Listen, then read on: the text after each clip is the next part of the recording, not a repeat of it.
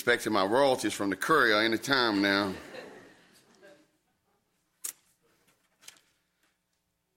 you know, this, this may not seem like a Christmas message, but it really is.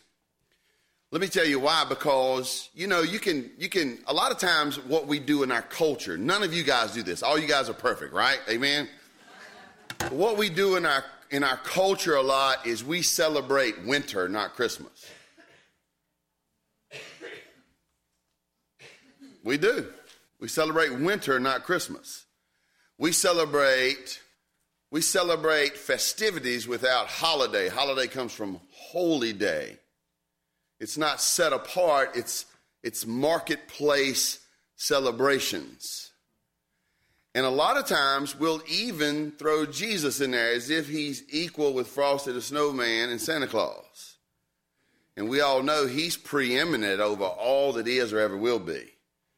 And so I think sometimes in our fun and our festivities, we we can we we believers i can't talk to anybody else because i got to talk to my folks. We can make the era of having all the symbols and missing the meaning. And i don't mean just saying you know we'll say keep the christ in christmas. I'm talking about each and every one of us and our households reverencing christ and remember we use fancy words like advent that means coming we'll, we'll talk about his coming without remembering why he came. And what does that do? That doesn't position us to be remembering his second coming, which is really, really critical. Amen, church?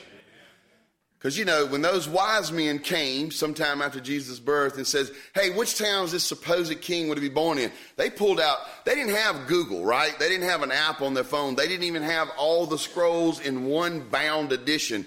They pulled out the scrolls rickety rack, just like that. Oh, he's supposed to be born in Bethlehem. But nobody was keeping watch at Bethlehem. You call for snow, they'll access every camera on top of every roof building in every town to show you pictures of coming snow. But nobody was keeping an eye out for the Savior. Now we live in the opposite opposite side of that, right? Where there's so much talk around this time of year about so many things that all the sim, symptom, symbols will be there and often none of the substance. So we need a John 3:16.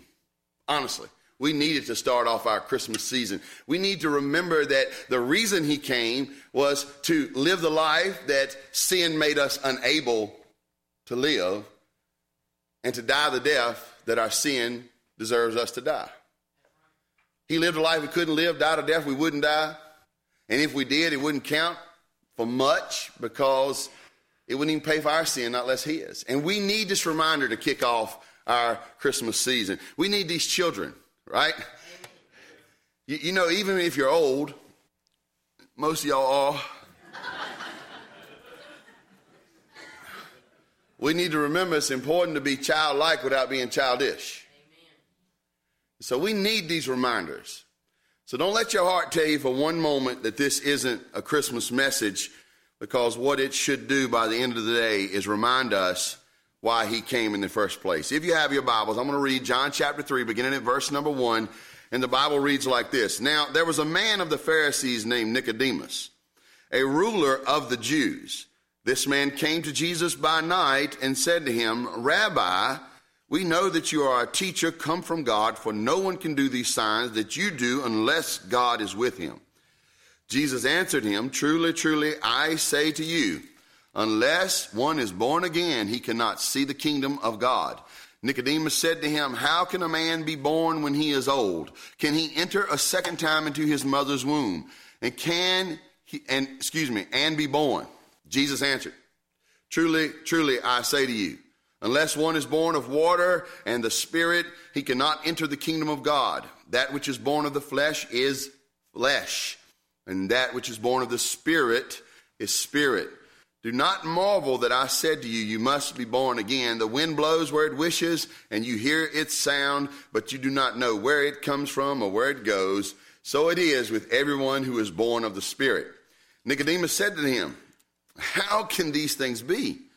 Jesus answered him, Are you a teacher of Israel, and yet you do not understand these things? Truly, truly, I say to you, we speak of what we know and bear witness to what we have seen, but you do not receive our testimony. If I had told you earthly things and you do not believe, how can you believe if I tell you heavenly things? No one has ascended into heaven except he who descended from heaven, the Son of Man. And as Moses lifted up the serpent in the wilderness, so must the Son of Man be lifted, that whoever believes in him may have eternal life. For God so loved the world that he gave his only Son, that whoever believes in him should not perish, but have eternal life. Father, as we open your word, we understand we are limited people. Father, we are a literate society. We can read, but we often see words and miss meanings. But this word is heavenly. It is, it is truth that is resonating from eternity past and into eternity future. It is of your very nature. So for it to be unveiled and uncovered to us is a work of your Holy Spirit. Holy Spirit, give us understanding. Give us revelation. Illumine the text. Meet with people and do a work in us. In Jesus, I pray. Amen and amen. You, you know, I like, I like this guy, Nicodemus. He'd make a great neighbor, right? We tend to give these guys, these Pharisees, a hard time, but not all the Pharisees were bad guys, right? A lot of these guys just wanted God's glory to return back to Israel. Couldn't you say, Teresa Baptist Church, couldn't you say that it would be delightful if the glory of God descended on Person County? Wouldn't that be awesome? So a lot of these guys, they really thought what we need to do is get back to obeying the law because God says if we obey this law, He's going to bless us. And if we don't obey this law, He's not going to bless us. And furthermore, besides not blessing us, acting in favor toward us, He's removing His presence and pronouncing a curse. So we give all these Pharisees a hard time, but we really could label a lot of them, they was just good Baptists. They showed up at all the meetings. You know, they did everything they're supposed to do. They worked hard to pay off Annie Armstrong and Lottie Moon. I mean, they was working.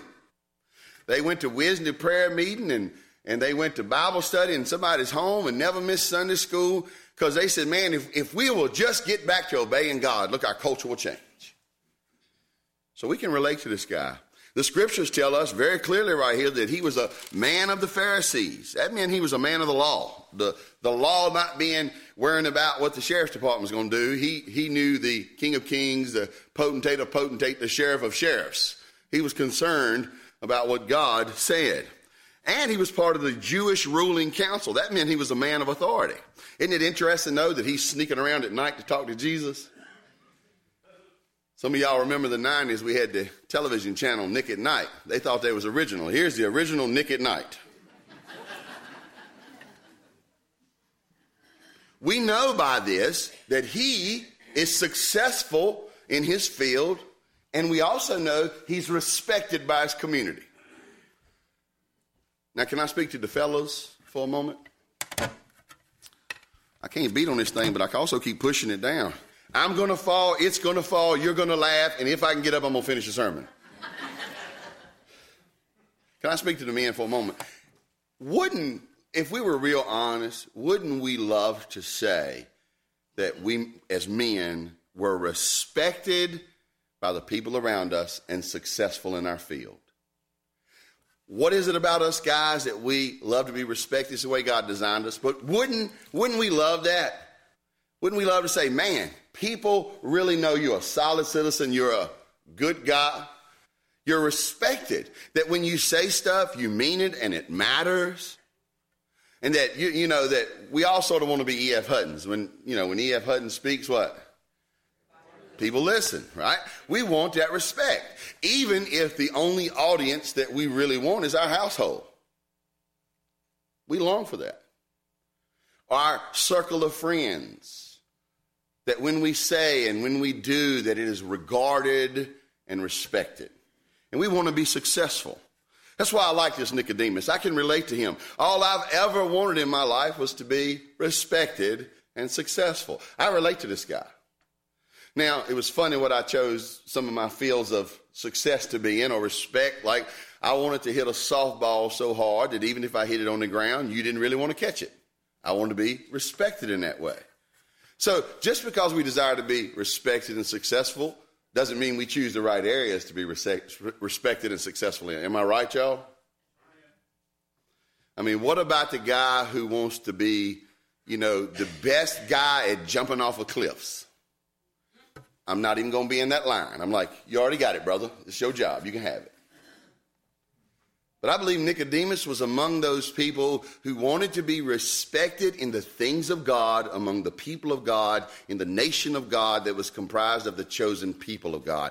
He wanted to be respected amongst the godly. Okay, cool. I respect that. He also wanted to be successful, and I believe he was.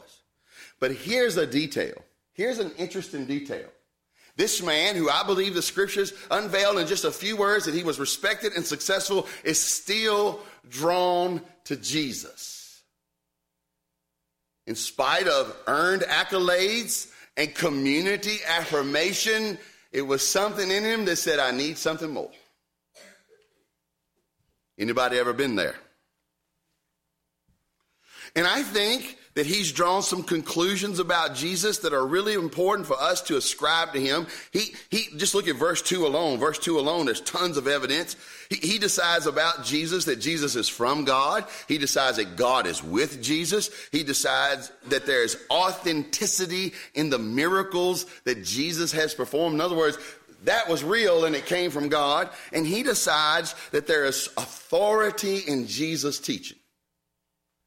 So, unlike some of the Pharisees, Nicodemus isn't a hater, is he? Right? 402 square miles in this county. There's 150 churches. I've been to most of them, and I've met tons of Nicodemuses. I have. We tend to hear about those demon possessed few who are running around acting crazy, and then Jesus touches them and they clothed and acting right, there's more Nicodemuses than there are Peters. There's more Nicodemuses than there are the demon possessed man. You hear me? There's more Nicodemuses than there are Mary Magdalenes. Maybe this morning you're a bit like Nicodemus. Maybe this morning you've lived a very respected life and you are respected and you are successful in your life, in the field, in the area that you've been placed and gifted. And maybe you're just like Nicodemus and you're drawn to Jesus.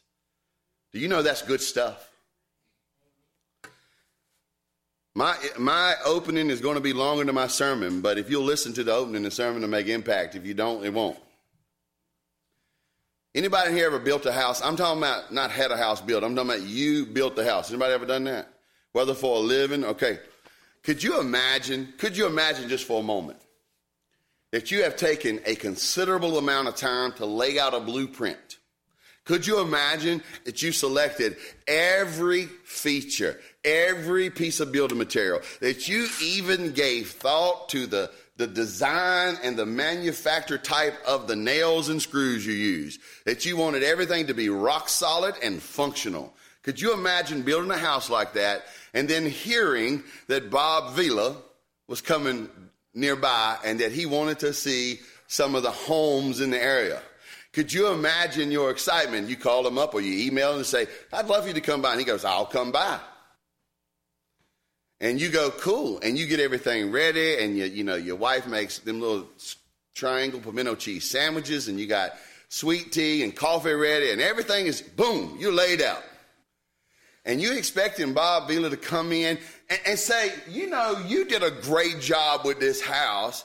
Maybe if you'll knock two foot off of this wall, open this space up, it'll be great.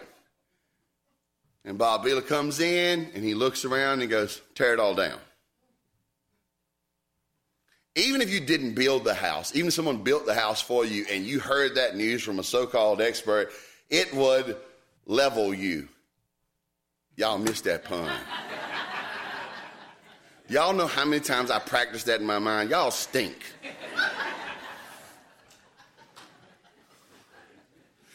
But wouldn't it, wouldn't it level you if you had taken, if you had made your life's work building this house and the man who's an expert in house building comes in and says, tear it down.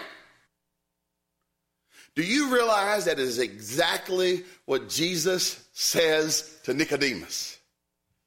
Nicodemus was a respected, successful man, and he had made his life's work, his life's work, being a good man. And Jesus says, You got to live your life all the way over. What? And by proxy to this revealed and preserved word, and by the nature that it rings from Him who is eternity, what He says to every one of us is, You must be born again.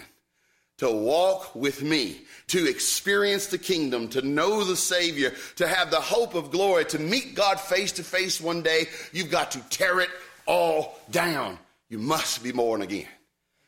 There's nothing more revolutionary than the gospel of Jesus Christ. Except this isn't the gospel. This is telling you why we need the gospel. He says you must be born again, and every one of us, to some degree, if not a hundred degrees, we look at this and go, Do what? Or we say, I'm willing, but how do I do that? That's where the gospel is really critical. Now, we wouldn't be surprised. We wouldn't be surprised if Jesus said this to someone who had lived a terrible life. We wouldn't be surprised if while Jesus was hanging on the cross, he looked over at those thieves and said, You know, y'all really should just start over. You really should be born again. We wouldn't even be surprised if he said this to some people who had made incredible mistakes. We wouldn't be surprised if he said it to the prodigal son Boy, you done your family wrong, you done God wrong, you need to start over. We wouldn't be surprised if he said it even to King David. King David, you slipped off with your neighbor's wife. You had her, had her husband killed. I mean, you've been married seven times. What are you, some kind of crazy Mormon? I mean, boy, you got to start over. We wouldn't be surprised. We wouldn't be surprised if it was someone who was terribly out of control, like the Pharaoh. He was so out of control that when God done stuff right in his face, he just would deny. We wouldn't. We, we wouldn't be surprised if he said to someone out of control, like the demon possessed man himself, Boy, sit down and calm down and start your life over. But here we find Jesus speaking to the successful, well regarded man. And what is his core? What is his beginning message? You must be born again. This is why I call this the gospel to the good man. Because he's not saying, if you've been bad, you must be born again. If you've made mistakes, you must be born again. If life has been hard and you're kind of looking for an opportunity to start over, you must be born again. He's speaking to every soul that has ever lived. You must be born again. Somebody in the church say amen.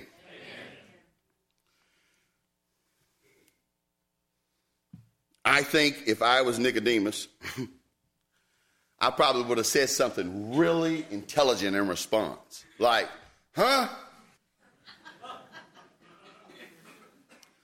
You know, I tend to get that tornado through a trailer park look every time I'm a bit surprised.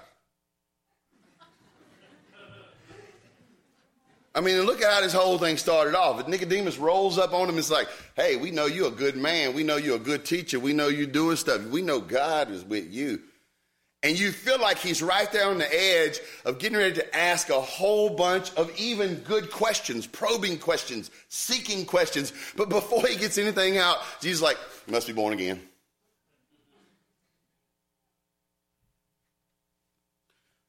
Too many times we're looking for the theological, philosophical, ideological edges, and God is going to the foundational root saying, You have to be born again. And you know, the passage reveals that Nicodemus is not a young man. I mean, he even reveals to us, he says, Now, wait a minute, how can a man, verse 4, how can a man when he is old? What's old? I mean, I'm not getting into that today because I'm not trying to get cut by some senior citizen in this hallway. You define old however you want to define old, but Nicodemus has a very pointed question. He says, How can a man when he is old? I think Nicodemus is saying fundamentally two things. I'm, I, I've got a lot invested in my life and a lot of years in it. How could I start over? Is it possible? Do I have, you talking to me? And also, you saying I got to go back into the womb? Huh? My mama ain't even around. Is kind of his. I'm old. My mama's not even around here. Even if I could do that, I don't really want to do it.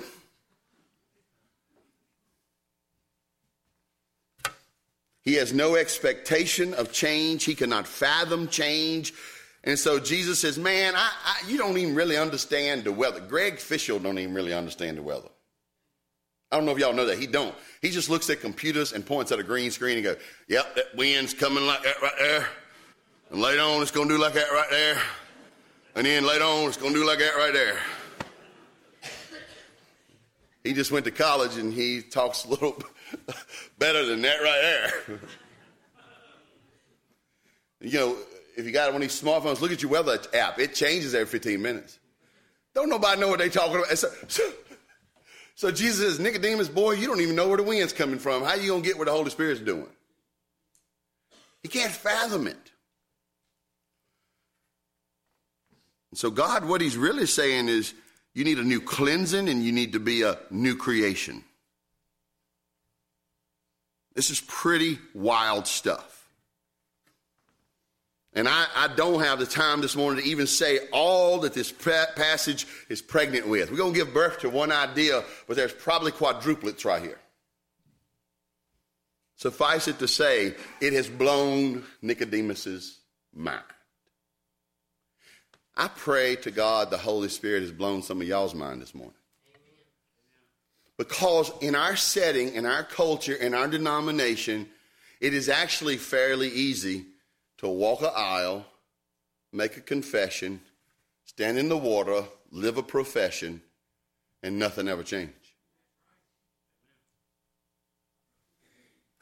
But what Jesus says, Christianity's baseline requirement is you must be born again. There's the problem. The problem is every soul must be born again. Every soul. So, what's the solution? I believe that's where the gospel comes into play. Just as I promised you, my introduction is longer than my sermon. So, let me share three quick things with you. What time's them kids supposed to start singing? Okay, I got it.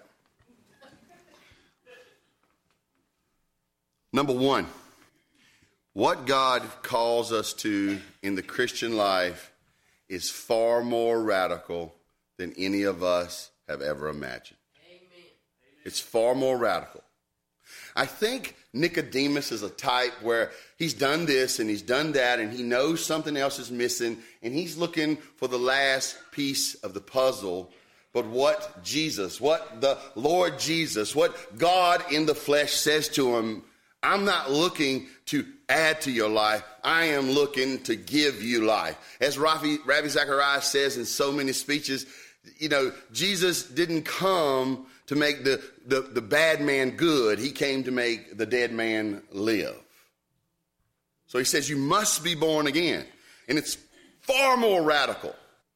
And immediately you hear this and you go, Well, who in the world can do that? Precisely. So let me go secondly.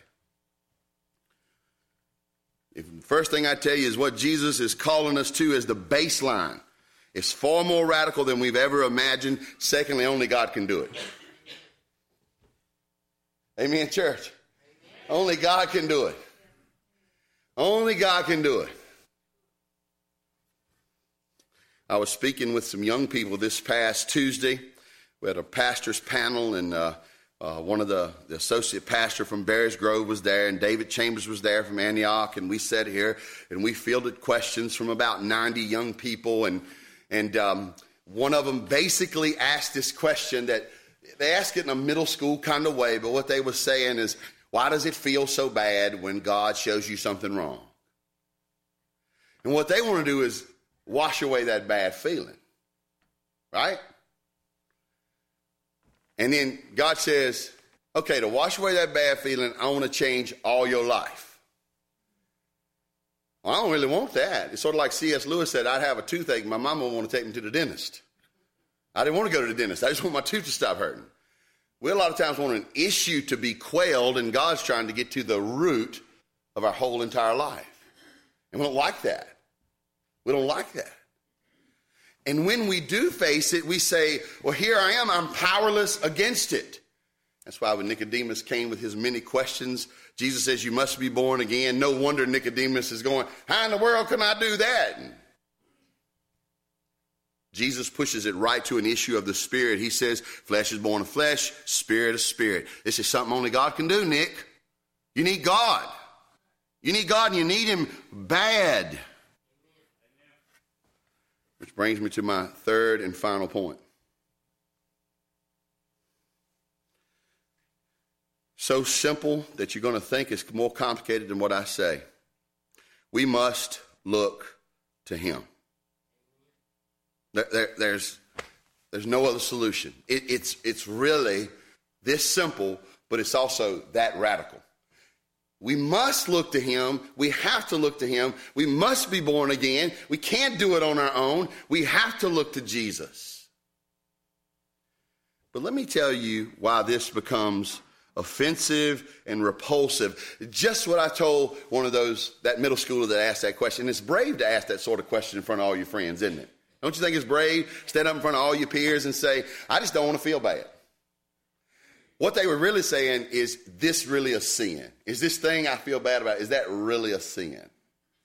And they want somebody who they deem an authority figure to say, no, it's okay. That's one of the problems what's snaking up the church all over America right now. We got people who are authority figures in the circles of men who are not living on the authority of God saying things okay that ain't okay. And you got folks that can't quit feeling bad, even though so called authority figures are saying it's okay. Nicodemus had his life together and he was still drawn to Jesus. Jesus went right to the core thing, boy, you got to be born again. How can I do that? So Jesus explains it to him. He goes Old Testament on him. You know, who likes country music in here? Don't lie neither, because I, be, I know y'all on Facebook. I see that mess. Somebody tell me, they, they'll say, like, you know, you, you like this song? And I go, what in the world is that? Well, that's country music. I don't say, I don't have to say it's not country music. I just reach over and turn on Merle Haggard. Son, this ain't that. so it ain't country, right? Jesus says, this is nothing new. What I'm calling you to has been God's plan all the time. Do you know what he quotes? He actually quotes Numbers chapter 21. You can go there if you'd like. It's up to y'all. You know the story. Numbers 21, verses 4 through 9. The people are disobeying God. They're being bit by serpents, being bitten by serpents. They are getting sick and they are dying. This is a curse that's pronounced on them from, from walking away from God. And God devises a solution for healing. He tells Moses to take a staff and to put a bronze serpent on it and to lift it up, hold it up He says, Tell the people to look at that.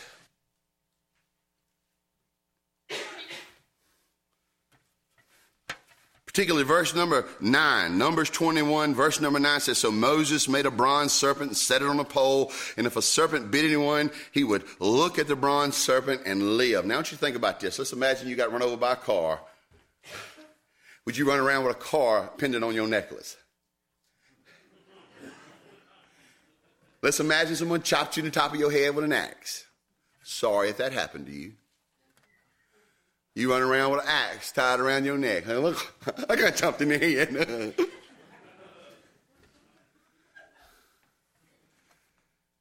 My brothers made me watch, what was it? I think it was called Amityville Horror. The one with the house was bleeding. And they made me watch this movie called Poltergeist when I was real little. I mean, to this day, you, you show me a commercial of a horror movie and I almost start wetting my pants. I hate horror movies. I'm still scared of them.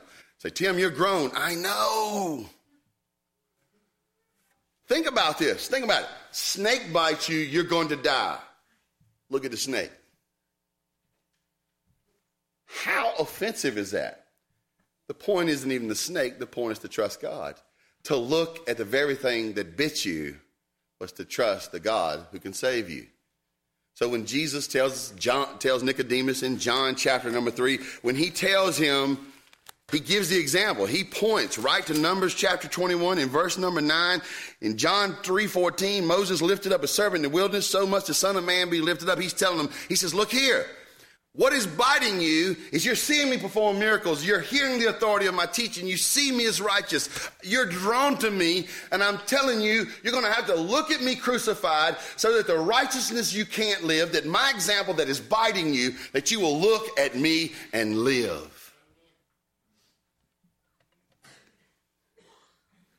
tells him in verse 15 that whoever believes in him may have eternal life.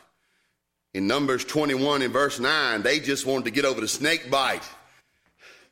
Jesus is saying, I came to make you get over death. And I don't mean death in this body, I mean death in this eternity. You got to look to the cross. And it sounds so simple, someone even right now is tempted not to believe me. The snake offended the bitten, but the bitten were bade to look at the snake. The righteousness of Jesus offends the sinner, but the, but the God of the universe says, look at that Savior and live. And this is why he came. This is why he came. This is why he clothed himself in flesh. This is why they hung him on a tree to pay the debt of sin, to conquer the enemy of death, to be lifted up so that men and women and boys and girls can be born again. He says, You must be born again. How do I do that? Look at Jesus.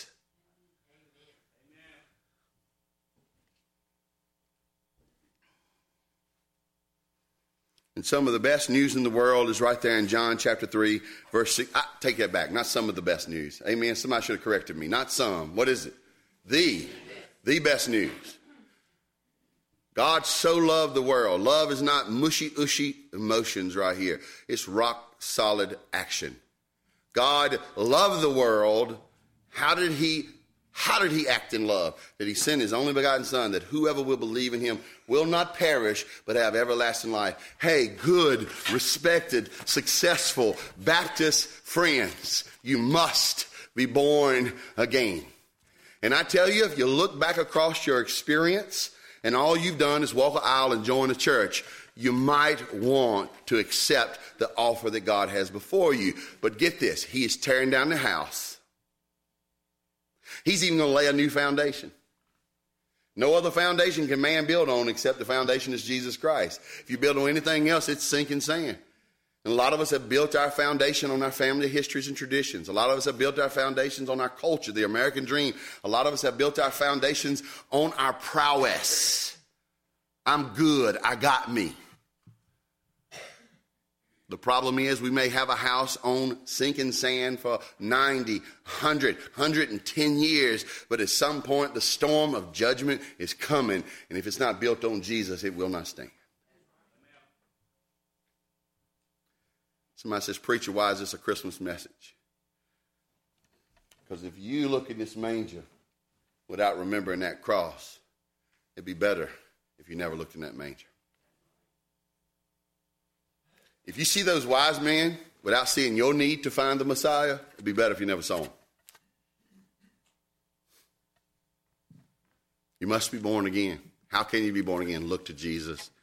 Can you say that's been your story, that you have looked to Jesus and that you're looking to Jesus, the author and the finisher of your faith? Are you looking to Jesus, the Alpha and the Omega? Are you looking to Jesus, the, the Lamb of God who takes away the sin of the world? Do you look at Jesus as your Savior, as your Lord, as your Master, as your King, as your friend? Or do you hearken to some time when your name wound up on a piece of paper? The hope for mankind is that our name is written in the Lamb's book of life. Look to Jesus. Friend, have you looked to Jesus? He used the definite articles when he described himself. He says, I'm the way, the truth, and the life. What's it say, church? No man comes to the Father except what? Wow. Nicodemus was a good man. But being a good man ain't enough. Nicodemus was a respected person. Being a respected person is not enough. And regardless of respectable or not respectable, good, not good, you must be born again. That's the bad news. The good news is you look unto Jesus, the author and the finisher of the faith. You believe on him, you receive him, and he will seal you as a son or a daughter of God, and he will give you a new life, where he'll be your loving Lord and your saving Savior. Father, thank you for a chance to preach this word this morning. I pray as we have this time of invitation that you would speak to hearts as only you can, that you would cause us to look on the cross. The righteous Savior is the perfect example to show us our unrighteousness, and his righteousness condemns us, but his sacrifice sets us free, calls us to look on Jesus. And Lord, for my brothers and sisters out here today, I pray you encourage their hearts that Christmas won't be a celebration of winter but will be a celebration of Jesus. That you would renew and restore us, that you would refresh us, that you would make every Sunday and every day in between and the day of Christmas a tremendous celebration that you came to live, you came to die, you ascended, and that you're coming back. Set our minds on things above. And Father, for any out here who have yet to look on Jesus, I pray you give them that weakness that puts them at surrender and you give them that strength that ushers from the power of the throne on high to have faith and to look at Jesus. In him I pray. Amen and amen. Our hymn of invitation is Go Tell It on the Mountain. Let's stand together and sing Go Tell It on the Mountain.